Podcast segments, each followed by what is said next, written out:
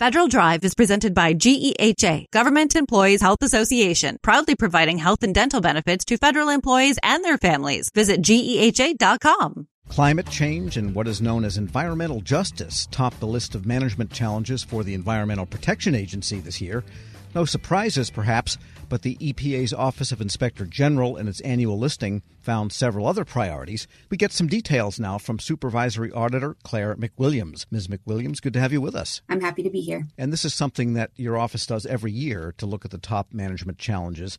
And it seems like they're similar to the ones last year. Yes, that's definitely correct. We identified seven top management challenges this year. Four of them are essentially carried over from the year before, but three of them have changed or were added. All right, let's start with the added ones. One new challenge is managing grants, contracts, and data systems. This centers on the agency's ability to create and maintain effective business operations for distributing billions of dollars in grants and contracts. We also added the challenge overseeing, protecting, and investing in water and wastewater systems. This includes cybersecurity, which was a challenge last year, but also physical security of water and wastewater systems. And this year, we revised the scientific integrity challenge to include promoting ethical conduct. We believe that maintaining an ethical culture is particularly important given the agency hiring plans to oversee billions of additional funding under the Infrastructure Investment and Jobs Act and is, the Inflation Reduction Act. And is there any evidence so far in any of the investigations that there has been unethical behavior? It's just something that they need to pay attention to because of all this money showered on agencies through some of these big laws. There have been findings throughout the years, but a main reason we include that is because of the additional funding under the new laws. And by the way, what's the general methodology by which you come up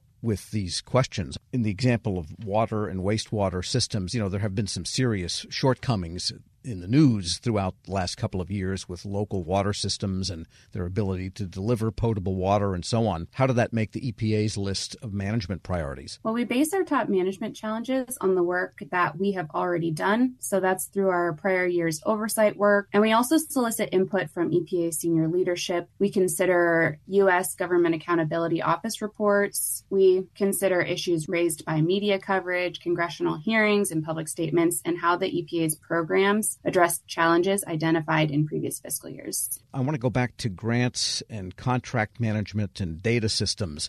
That's a wide range of things, but the grants and the contracts are big dollars and the data yes. systems maybe track it all, are they in fact related as kind of one complex of issues? They are most definitely related. As you mentioned, it's big dollars. About half of the EPA's annual budget is distributed through grants to states, local governments, tribes, and other eligible entities. The EPA's ability to carry out its mission depends on effective management of grants, contracts, and data systems. And have there been issues there too? Yes. In 2023, IG O'Donnell testified twice before Congress, and in his opening statement for the two separate hearings, he mentioned the sizable EPA funding increase and how this increase increases the needs to ensure that grants, contracts, and data systems are prepared to properly administer and report on EPA funds. You must have some incidents or examples in mind. So, I do have some examples of the reports that we've recently issued. Today, the EPA OIG released an audit report finding that the EPA Office of the Chief Financial Officer provided USAspending.gov with financial data that was not complete and accurate for fiscal year 2022. I saw that press release come through, so we'll follow up on yeah, that one later yeah. on. Yeah, the agency underreported its award level obligations by 1.2 billion and underreported its outlays by 5.8 billion the EPA corrected the fiscal year 2022 reporting in usaspending.gov, but there are still corrective actions to be completed. We're speaking with Claire McWilliams. She's a supervisory auditor at the EPA Office of Inspector General. And yeah, grants are definitely a big item. Any other examples in that grants area since that did get added this year? And it's also kind of a government wide issue, too, grants management. Even at the White House level, that's something they're looking at generally. Yeah, we, we recently had a report go out on the Clean School Bus program.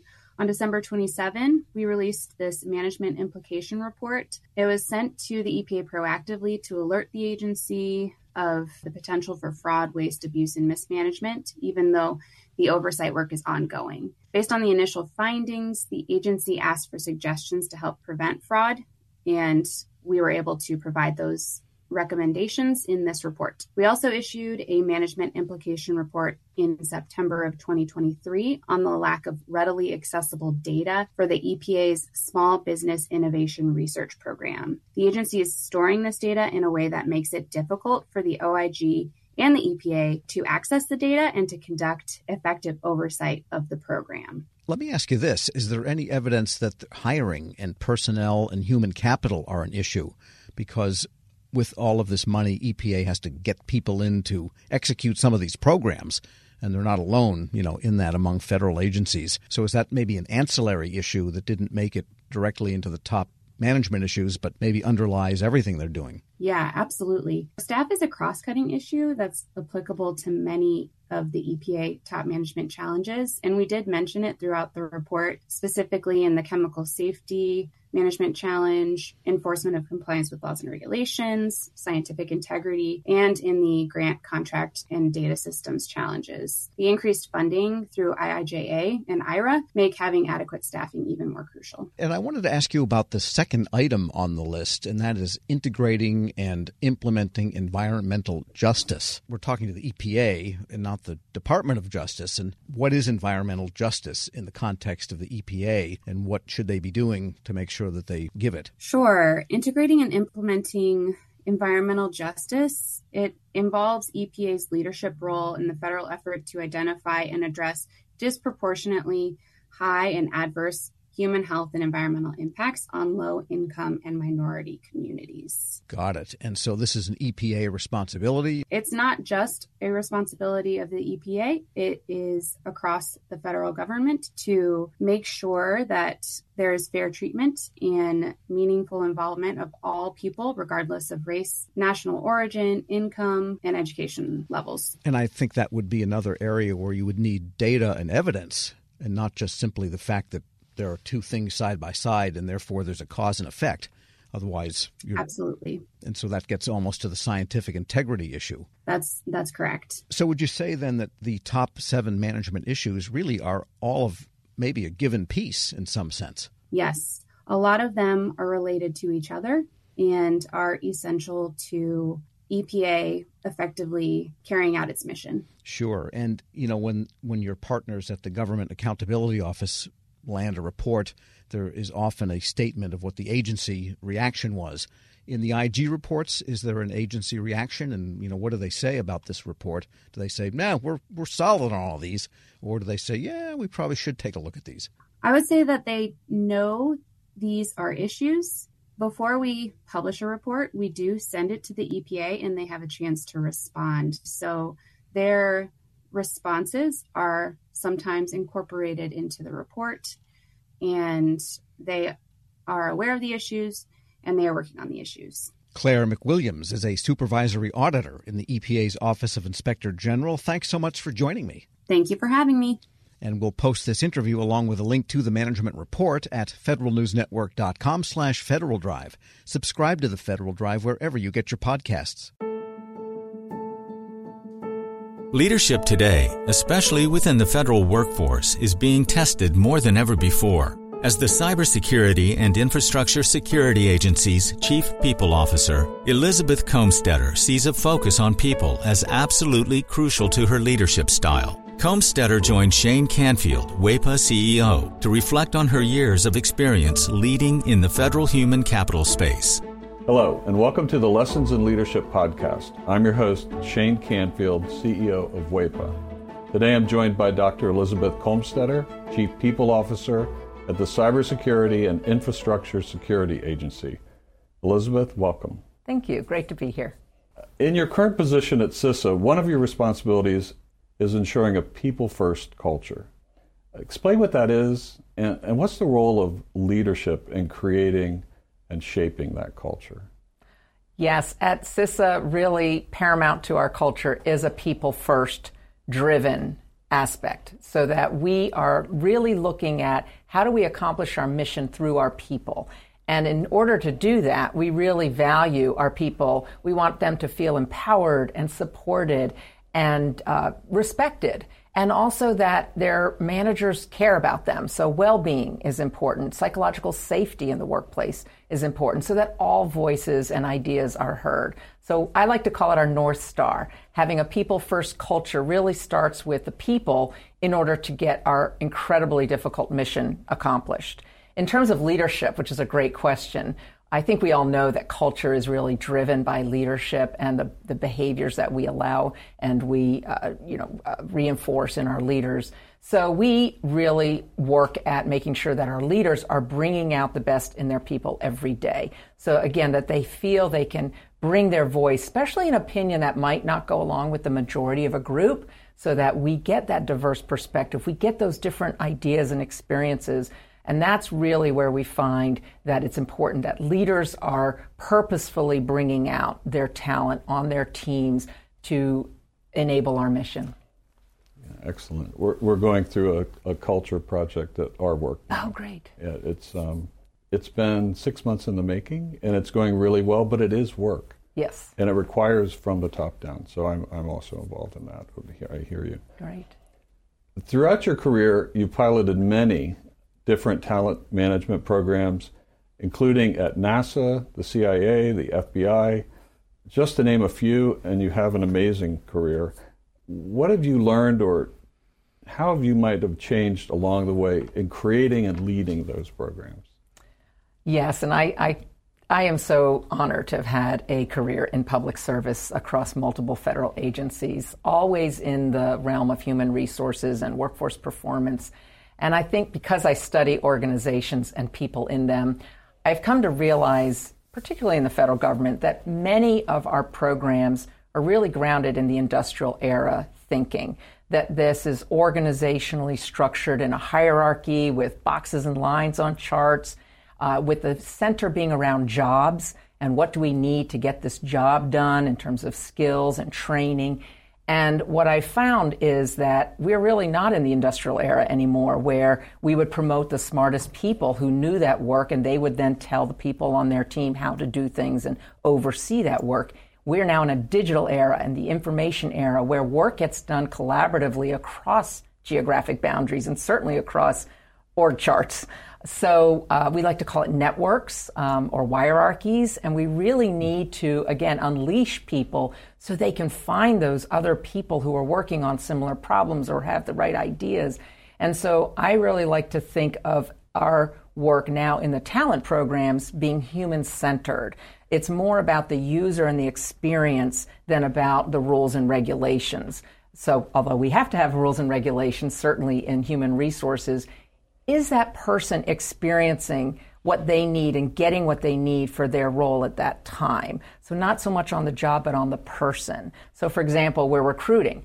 What's the applicant experiencing? Because if they're not having a good experience with our organization from the time we're recruiting them, they're going to go work for somebody else. Same thing with like first time supervisors. We know they need certain training, but telling them to sit in a class for one week and then hope a year from now they'll remember what they learned to apply. That's not really human centered. The human centered is what do they need when they need it? And building modules or, or just in time training and bringing that to the people, to that user as they need it. So that's really, I think, the most important focus of talent programs today in this era to enable the workers to be the best they can be in their, in their roles. Excellent. New thinking. Um, this is always an interesting question. Has there been a time when, as a leader, that you've made a mistake? And what is that? And um, I think most important, what did you take away from that? What did you learn from that? Well, I kind of chuckle because I think as leaders, we have to learn to recognize our mistakes, admit our mistakes, and that they are opportunities to learn. And so uh, I've had to do my own self reflection on on making mistakes and when things don't turn out the way that I expected them to. Um, makes me think of a time when I was at the Transportation Security Administration and I was a supervisor. And I was really embroiled with my program. I was the technical leader of it. I understood it. I'd run it for years. And I was making a briefing for a decision that had to be made about this program that was very near and dear to me. And I presented the briefing uh, to one of the very senior people in the agency. And I think there are about 20 people in the room. And I had gone through the briefing, answered all the questions, and that leader then said, okay, I'm going to go around the room and get everybody's opinion, and then everybody gets to vote, which kind of set me aback because there were people in that room that didn't have any technical knowledge about my program. She even turned to the executive assistant there, taking notes on the meeting, and said, Go ahead and I want to hear from you. And I realized in hindsight, I had stopped listening. I had been in transmitting all of my knowledge and what I saw to be the right way and I was not listening to different perspectives in the room because I didn't think that I didn't value that they were bringing any kind of input to this particular decision. And it didn't go as I had hoped. And I left very disappointed and was busy blaming the senior leader and how that meeting was conducted, that she let all these people have opinions when they didn't know, in my mind, didn't know what they were talking about. And so, um, in reflection on that, I realize, and now as I've moved into more senior leadership positions, I realize that was a mistake, that it actually is really important to listen, especially to people who have different perspectives or at a different point in the career, not just the people who know the program or the technical really well. And so that was a mistake I made, and I realized in my own sense I wasn't listening to very different opinions, and I probably should have because I would have learned more about what was needed for this program going forward than just leaving getting getting upset that it didn't go a certain way. So I've really practiced active listening. I've practiced making sure there's very different people on um, teams and certainly on committees or councils that we need early careers, people new to the agency, mm-hmm. people who haven't walked in the shoes of the technical workforce because they're asking questions we need to hear for these programs to be successful. Excellent. Your career in talent management means your work is very closely tied to people. And even your title, Chief People Officer, what does that mean to you to be a leader in the federal system with that focus? Isn't that a great title? I just love the title Chief People Officer, and I think it's my dream job, really, to be focused on people and culture and the workforce strategy for the whole agency. And I'm just so excited to be at CISA at this point in time. We're only four years young as an agency, so we're really still creating who we're going to become as an agency and what is our culture and what, kind of people and talent do we need to be sure we have to be successful. So it's very exciting for me to be in this role with a intentional focus on culture because it's one of those things if you leave it to chance and you kind of hope it goes the way you want it to it probably won't so by building programs including leadership development programs including um, any kind of training and learning and career growth and um, engagement programs and listening programs that's what's really key for i think for our agency and particularly me in this role um, I think in the federal government, we got used to doing annual survey, the Federal Employee Viewpoint Survey that OPM, Office of Personnel Management, runs every year. So we would do a survey and we'd read it and we'd say, oh, this is the opinion of our people. And then we would do action plans and then we'd roll out certain activities that we would hope would, in, would increase engagement. In this era, you can't do once a year and understand what your employees' experiences are, what they need, what's working well, and what needs to improve. We need active, uh, ongoing listening programs. So, one of the things we're doing at CISA is having more pulse surveys, having more focus groups, and what we call sensing sessions, expecting our leaders to have office hours where anybody can come and just talk about what's going well, what do they need, how, how are things going. Um, because I, we feel like it is an ongoing need to hear from our people. And I think in this role and over the years of serving, I've also realized there's never a one size fits all. You know, we think certain people need certain things at certain times in their career. There's no one size fits all. Neither can we also customize everything to every individual. So there's got to be a sweet spot in building really great talent programs, but also, like I said, thinking about can we do this in modules? Can we make it a menu? Can we do it just in time as people need it so they can practice the new skill or knowledge in their role? So I think we have such great opportunity again with the technology that enables us to really um, focus on how we connect people with their work and their team to get things done in, in very new ways. This is always an interesting question. Uh, is there a figure, either from your personal life, your past, somewhere in history generally, that inspired you, your leadership style, um, how you view leadership? There are many figures who have been very inspirational to me, but there is one that sticks out, and that's my mother, Paula Brownlee, who has been a very inspiring leader to me all my life. And I think because, first and foremost, she had a strong family and a strong career. And that's something I always wanted. And I saw her first as my mother, but then I also saw her as a leader in her career and in academia, which was her chosen field. But I always knew her family came first. And as I saw how she balanced different family needs with also a, a growing and more and more prominent um, career positions in leadership, that she had to balance that. And I think I learned from her that you can have both. You have to you have to focus on different things through your career um, and through your life, but that you don't have to trade one for the other. Um, I've been married, happily married for 32 years, and I'm a mother of twins who are almost 24 years old. So, and I've had a great career in public service. So I think that having her as a role model has really helped me um, find my own courage, find my own confidence, and find my own voice in how I can prioritize the things that are most important to me so that I can actually balance both family and career. And you're doing it well. You're Thank uh, you. having known you now for seven or eight years. Yeah. Um, and work alongside you. Uh, your passion is infectious. Thank you. Your uh, intelligence and, and the thoughtfulness with which you approach uh, all of these issues, it's, uh, it's an honor for you to be here, and thank you for your time. Thank you very much. I'm Shane Canfield, CEO at WEPA, and until next time, have a great day. Find the full podcast and future episodes of Lessons in Leadership on the Federal News Network app and anywhere you enjoy your podcasts.